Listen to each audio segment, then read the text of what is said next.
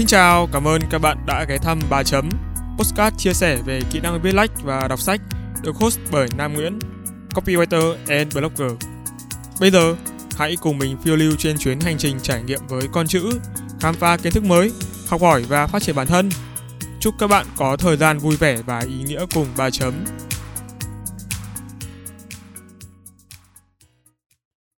Chào mừng các bạn quay trở lại Postcard 3 chấm. Tuần vừa rồi của mọi người thế nào? Mọi thứ vẫn ổn chứ? Mình thì vẫn thế. Vẫn ổn. Ngoại trừ tại thời điểm thu số Postcard này, thời tiết Hà Nội đang nóng khủng khiếp. Nó khiến mình như được tắm thường xuyên vậy. Thu thật là sau số phát hành đầu tiên, bản thân mình thấy hơi choáng. Choáng choáng ấy. Vì lần đầu làm chuyện ấy mà, nên thẳng thắn là cũng có hơi bỡ ngỡ và run. Yeah, nhưng tất nhiên đó là lý do khách quan thôi. Còn về phần chủ quan thì có khá nhiều lý do khác. Mình sẽ bật mí dần trong các số tiếp theo nhé. Không biết các bạn đang nghe podcast này, đặc biệt là những copywriter hay người làm content. Đã bao giờ các bạn gặp phải tình trạng bài viết của mình phải sửa lại rất nhiều lần hay chưa? Mình đoán là rồi, và mình dám chắc là mỗi người đều phải sửa ít nhất hai lần cho mỗi lượt gửi bài của mình. Không biết các bạn có giống mình không? Chứ ngay tại thời điểm mình bắt đầu viết, có những bài mình viết xong phải sửa đến nát cả bài đến mức gần như không thể nhận ra đây đã từng là bài của mình, do chính mình viết. Tất nhiên là sau mỗi lần phải sửa như vậy, mình luôn tự đặt câu hỏi để chất vấn bản thân, rằng tại sao sản phẩm của mình lại phải sửa nhiều đến như thế. Xác định xem nguyên nhân do năng lực yếu kém hay còn có lý do nào khác nữa. Mình đã luôn cố gắng hoàn thiện năng lực mỗi ngày và cất công tìm hiểu cho nguyên nhân kia suốt nhiều năm, cho đến một ngày đẹp trời, ngồi trong quán cà phê quen. Bật mí nhá, đây là một nơi rất là hay. Đó là mỗi lần mình đến ngồi làm việc tại đây thì ý tưởng sẽ tự động tuôn trào. Khi mình đang lướt các bài viết, bất chợt trong đầu lóe lên suy nghĩ. Nếu nguyên nhân không nằm ở năng lực chuyên môn của cả người ra nhiệm vụ và người thực thi, thì chỉ còn có khả năng duy nhất.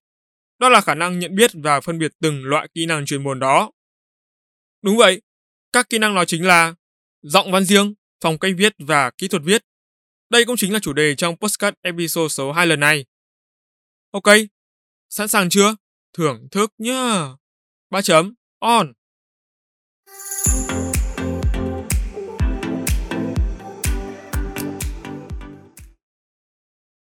Trong bản dịch mình đọc được từ một bài viết về văn chương có đề cập đến phong cách viết của các nhà văn.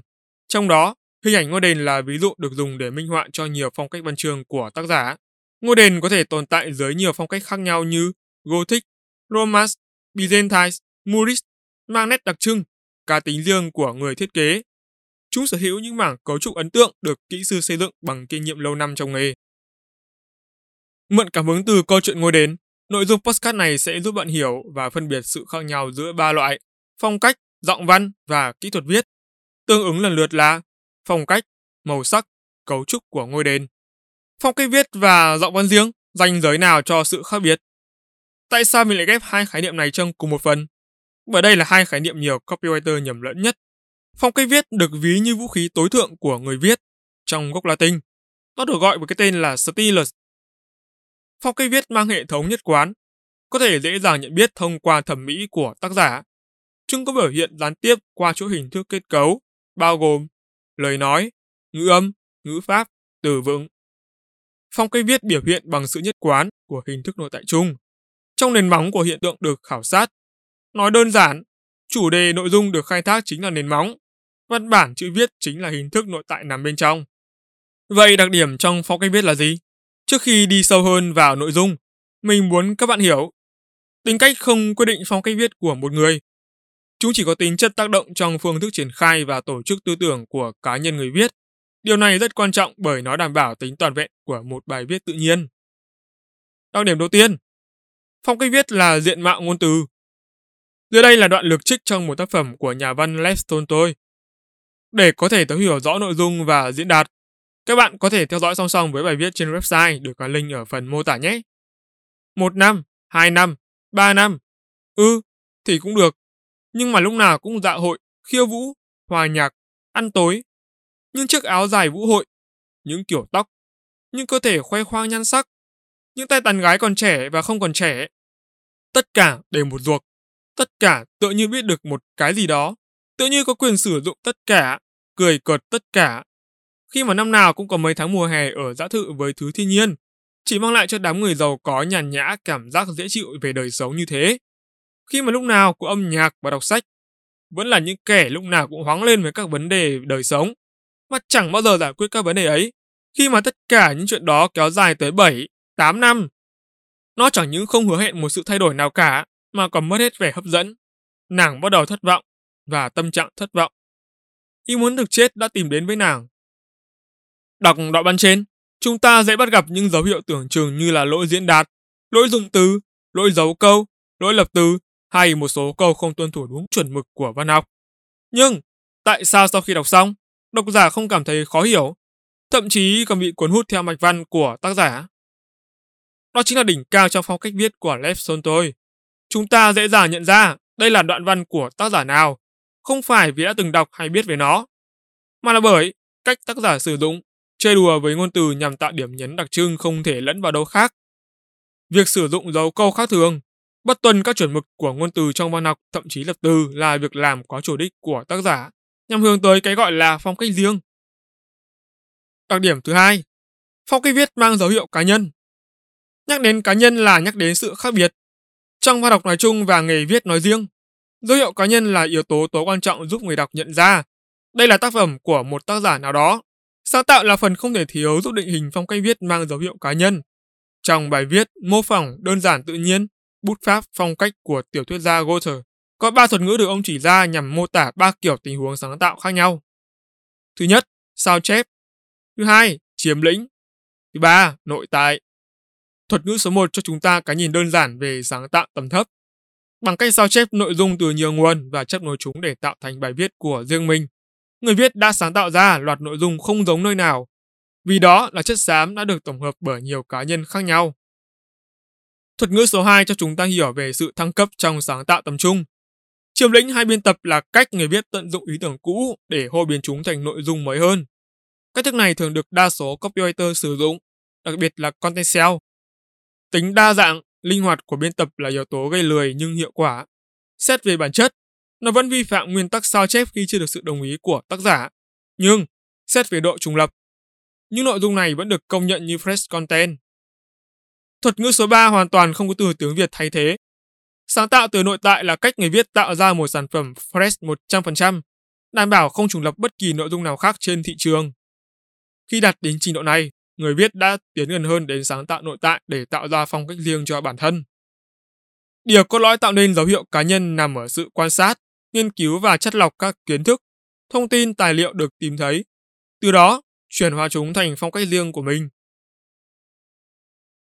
Một nội dung cuốn hút không dựa trên sự quan sát và nghiên cứu hơi ớt. Người viết cần đưa thấu cảm trong tâm hồn để khiến người đọc thực sự cảm nhận được cách chất mà tác phẩm truyền tải. Trích lời tiểu thuyết gia người Đức Goethe. Phong cách viết dựa trên những dinh lũy nhận thức vững chắc nhất, trên chính bản chất của các sự vật bởi vì chúng ta có nhiệm vụ nhận thức nó trong những hình ảnh thị giác và xúc giác. Tổng kết, phong cách viết là diện mạo ngôn từ, mang dấu hiệu cá nhân mà ở đó. Tính sáng tạo là yếu tố quan trọng, phản ánh ý chí nghệ thuật của tác giả. Chúng in đậm dấu ấn người viết qua quãng thời gian dài trải nghiệm và không thể bị sao chép. Thứ hai, giọng văn riêng. Nếu phong cách viết được ví như vũ khí tối thượng thì giọng văn riêng giống như thỏi nam châm thần kỳ. Bởi khi kết hợp được hai yếu tố này, bạn gần như đã chiếm trọn spotlight trái tim độc giả. Giọng văn riêng tập trung chủ yếu vào cách diễn đạt và cảm xúc từ ngữ của người viết. Họ có thể tạo ra nhiều giọng văn riêng mà vẫn đảm bảo được phong cách viết không bị thay đổi. Hiểu đơn giản, giọng văn riêng đại diện cho hai bài viết khác nhau nhưng cùng chung nội dung. Bạn hãy hình dung, có một bài viết về chủ đề bảo quản sách. Bài viết này đã được tạo ra bởi hai người, trong đó một người đã có thâm niên trong lĩnh vực xuất bản và một sinh viên đam mê sách đơn thuần. Kết quả bài viết sẽ mang đến hai góc nhìn và kiến thức khác nhau. Chúng phần nào định hình được cái gọi là giọng văn riêng. Vậy đặc điểm của giọng văn riêng là gì? Nếu phong cách viết là dấu hiệu cá nhân thì giọng văn riêng chính là dấu ấn. Hãy tưởng tượng, phong cách viết biểu trưng cho bức họa không màu và giọng văn riêng là những giải màu sắc. Giọng văn riêng mang trọng trách kết nối phong cách và kỹ thuật viết, giúp độc giả tiếp cận bài viết sâu sắc hơn. Nếu phong cách viết của bạn có phần non nớt nhưng giọng văn riêng thể hiện được sự trưởng thành. Đó sẽ là điểm bù đắp tuyệt vời giúp bài viết trở nên tốt hơn rất nhiều. Hay nếu kỹ thuật của bạn thiên về thô cứng, khô khan, thì giọng văn riêng được lồng ghép thêm sự nhí nhảnh, vui tươi sẽ khiến chúng dễ dàng được tiếp nhận rộng rãi hơn. Như vậy, giọng văn riêng mang đặc điểm hoàn toàn riêng biệt so với phong cách viết. Chúng đại diện cho nhiều tính cách khác nhau nhưng vẫn thuộc về một bản chất. Ở đây ám chỉ phong cách và có nghĩa vụ làm tổng thể bài viết trở nên thu hút, màu sắc hơn qua âm điệu, tông giọng trong tác phẩm. Thứ ba, kỹ thuật viết. Kỹ thuật viết được ví như giáp sắt ngàn cân, là kỹ năng cần có của một copywriter. Chúng thể hiện dưới cách thức diễn đạt, thiên biến ngôn từ, biến hóa phong cách viết, được mài rũa qua thời gian và kết quả được công nhận bởi số lượng sản phẩm hoàn thành. Kỹ thuật viết là thứ chắc chắn không thể giống hoặc gần giống hai khái niệm trên. Thế nhưng, tại sao vẫn có sự nhầm lẫn? Về điểm này, lý do duy nhất mình có thể trả lời đó là nằm ở chuyên môn của mỗi người. Khoan khoan, mình không phủ định về trình độ của người nhận xét hay bao trùm cho mọi lý do, bởi những người có chuyên môn tốt thường sẽ phân biệt được rõ giữa kỹ thuật, giọng văn và phong cách viết. Có điều đa phần tại Việt Nam, những người được cho là có chuyên môn về content từ cấp leader ở doanh nghiệp nhỏ đến vừa đều không phân biệt được rõ ba khái niệm trên. Bởi tư duy của họ chịu ảnh hưởng từ xu hướng độc giả và thị trường, cộng với việc thiếu chính kiến trước lời nhận xét của ban lãnh đạo. Chính vì thế, họ không ngại bắt nhân viên sửa nội dung bài viết nhiều lần để cho đến khi đọc lại. Đến chính chủ nhân của nó còn không nhận ra đây đã từng là sản phẩm của mình. Vậy tại sao chúng ta thường nhầm lẫn ba khái niệm? Đôi khi, việc chạy theo xu hướng độc giả khiến copywriter nhầm lẫn ba khái niệm. Nhắc đến vấn đề này, có lẽ content sale hay PR là người hiểu rõ hơn cả, bởi họ phải chỉnh sửa bài viết liên tục để đạt chuẩn tiêu chí của đội ngũ kỹ thuật hoặc sếp. Vì lẽ đó, đôi khi những phiên bản đầu tiên mới đích thực là nội dung tuyệt vời, bởi lúc đó, nội dung của chúng vẫn giữ được độ fresh đơn thuần của content. Và lý do cụ thể cho nhầm lẫn này sẽ được mình mô tả qua kinh nghiệm viết bài. Cùng xem nhé. Hỗn loạn trong nghiên cứu thông tin là nguyên nhân chính dẫn đến việc nhiều người nhầm lẫn ba khái niệm. Để tóm tắt phần này, chúng ta có ba luận điểm lớn dành cho copywriter. Thứ nhất, không biết cách chất lọc và sắp xếp thông tin được tìm thấy. Thứ hai, tham lam lấy quá nhiều thông tin để nhồi nhét vào bài viết. Thứ ba, khả năng biên tập còn yếu kém. Thật ra là ba ý trên đều có thể quy thành một nguyên nhân chính, đó là trình độ biên tập. Để biên tập tốt, người viết cần đảm bảo ba yếu tố. Thứ nhất, tìm đúng từ khóa, website, chủ đề. Thứ hai, kỹ năng đọc hiểu phải nhanh. Thứ ba, kỹ năng sắp xếp nội dung phải tốt. Đôi khi, những thông tin chúng ta cần để viết bài chỉ gói gọn dăm ba dòng trong hàng chục, hàng trăm trang tài liệu, hay vài giây thoại ngắn ngủi trong file ghi âm dài cả tiếng đồng hồ. Điều duy nhất copywriter cần làm đó chính là tìm đúng từ khóa xuyên suốt nội dung đó, tập trung tối đa để thấu hiểu các dữ liệu được nhắc đến. Sau đó, ghi chép liên tục để có thể sắp xếp những nội dung với nhau một cách logic. Mình biết là khi nghe đến đây, sẽ có một số bạn đang cho rằng mình vẽ vời làm màu, nhưng cứ thử đi, vì có thể bạn đang cần chúng đấy. Vậy tất cả những điều trên có ý nghĩa gì cho việc phân biệt ba khái niệm? Hmm... Suy nghĩ một chút nhá. Còn nhớ ba thuật ngữ chỉ tình huống sáng tạo chứ? Đúng. Sự nhầm lẫn ba khái niệm nhằm ám chỉ duy nhất tình huống sáng tạo số 2, biên tập. Nói cách khác, nhưng copywriter sản xuất nội dung bằng chính năng lực của họ sẽ không bao giờ nhầm lẫn ba khái niệm. Bởi họ biết chắc chắn một điều mà những người khác không biết. Đó là sự tự tin và trình kiến với nội dung mình tạo ra. Hãy tưởng tượng bạn có hai bài viết. Bài viết thứ nhất được chop ghép từ những nội dung nhỏ lẻ từ nhiều nguồn khác nhau. Bài viết thứ hai được chính bạn tự triển khai các bước từ đầu đến cuối. Bạn tự tin với sản phẩm nào hơn? Sẽ là một bài viết với nhiều đoạn thông tin mơ hồ hay đứa con do chính bạn tạo ra với sự tự tin tối hiểu cao? Đó chính là điểm khác biệt. Khi bạn tự viết, toàn bộ phong cách, giọng văn và kỹ thuật viết là của bạn. Ngược lại, khi biên tập, ba khái niệm đó sẽ hoàn toàn biến mất, hay chính xác hơn là chưa bao giờ tồn tại. Đối với sếp, đối tác hay bất kỳ đối tượng nào, điều này đồng thời được áp dụng bởi một, Trình độ chuyên môn không đủ để nhận ra điểm khác biệt. 2. Ảnh hưởng bởi xu hướng của độc giả. 3. Phụ thuộc quá nhiều vào tính kỹ thuật. Ở đây ám chỉ thuật toán mạng. Copywriter giống một chiến binh, lấy phong cách viết làm vũ khí, khoác lên mình tấm áo giáp kỹ thuật và dùng giọng văn riêng như thỏi nam châm thu hút người đọc. Rõ ràng, nếu làm chủ được những công cụ này, họ hoàn toàn xứng đáng trở thành viên kim cương trong mỗi tổ chức, là nhân tố không thể xem thường trong mỗi chiến dịch. Để phân biệt phong cách viết, giọng văn riêng và kỹ thuật viết là điều không đơn giản. Theo cá nhân mình, có lẽ các bài viết dạng blog hay long form content sẽ là những ví dụ tốt nhất để phân biệt ba khái niệm trên. Hoặc Chúng ta chỉ cần sản xuất bài viết mà bỏ qua những yếu tố như từ khóa, cảm xúc chủ quan khi đọc, kỹ thuật SEO, tự do thả mình, phiêu cùng có chữ.